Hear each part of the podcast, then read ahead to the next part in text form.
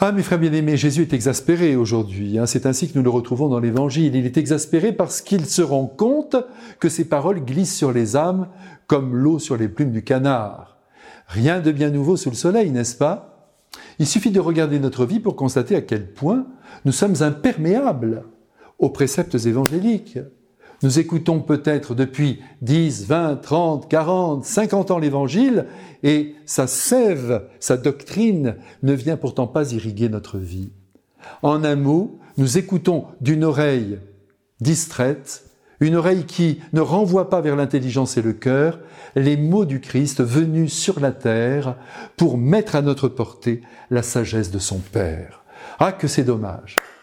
Il est vrai qu'une écoute attentive et approfondie de l'Évangile nous obligerait à modifier bien des aspects de notre vie, à mettre KO l'orgueil, la paresse et surtout et surtout nos manques de charité, nos jugements, nos petits arrangements visant à rester bien tranquille dans notre petit confort sur notre canapé blanc.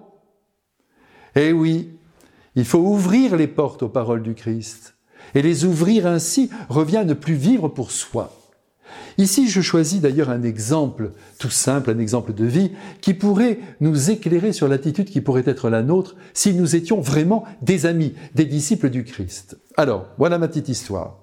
Deux êtres viennent de se rencontrer, c'est merveilleux, c'est le bonheur à deux, l'amour, l'attrait, le désir, le plaisir, tout est au rendez-vous, c'est parfait. Les mois passent, la passion ne passe pas, voyez, il est bien mon petit couple. Aussi le mariage est là, et c'est encore parfait. Et puis un jour unique, une joie indicible envahit le couple, puisque un enfant vient de surgir. Et la joie même se décuple, et le bonheur se fait encore plus intense. Sur le visage de l'enfant, on découvre les traits et du père et de la mère. Ah là là, c'est le bonheur total. C'est parfait. Cependant, le souci, pour employer un mot commun, gagne les deux cœurs.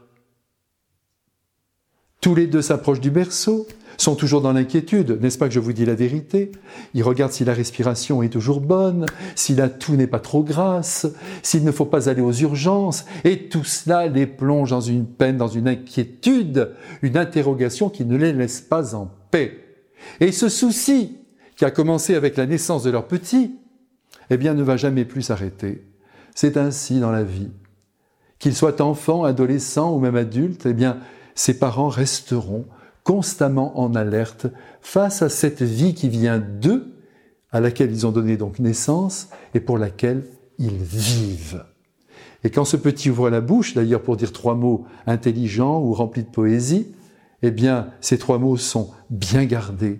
On les met dans une petite boîte, vous savez, puis on les ressortira 25 ans plus tard, et tout le monde est heureux de ce bon mot de leur petit qu'ils admirent, qu'ils adulent. Eh bien ainsi devrions-nous vivre avec Jésus, avec sa personne et avec ses paroles, à conserver dans la petite boîte de notre cœur. Hélas, nous avons d'autres soucis qui nous retiennent, notamment des soucis de réussite, d'argent à accumuler, de défis à relever, que sais-je, semblables à ce que les villes de Corazine, de Bethsaïde et de Capharnaüm ont vécu en fermant la porte aux appels du Christ. Ces trois villes ne songeaient qu'à leur développement économique mais pas à leur âme. Et chez nous, la sauvegarde de l'âme d'un pays comme d'un être humain n'est pas notre souci premier. Il faut bien le reconnaître. Et c'est malheureux et c'est périlleux. C'est dangereux, oui. Car nous le voyons aujourd'hui dans ce passage d'évangile, Jésus promet le désastre à ces villes, autrement dit, l'infécondité et la perte du vrai bonheur qui ne peuvent émerger que par la mise en pratique de la sagesse de Dieu révélée par le texte évangélique. C'est à l'évangile qu'il faut se tenir. Alors, vous comme moi, à notre petit niveau, ne nous trompons pas de combat.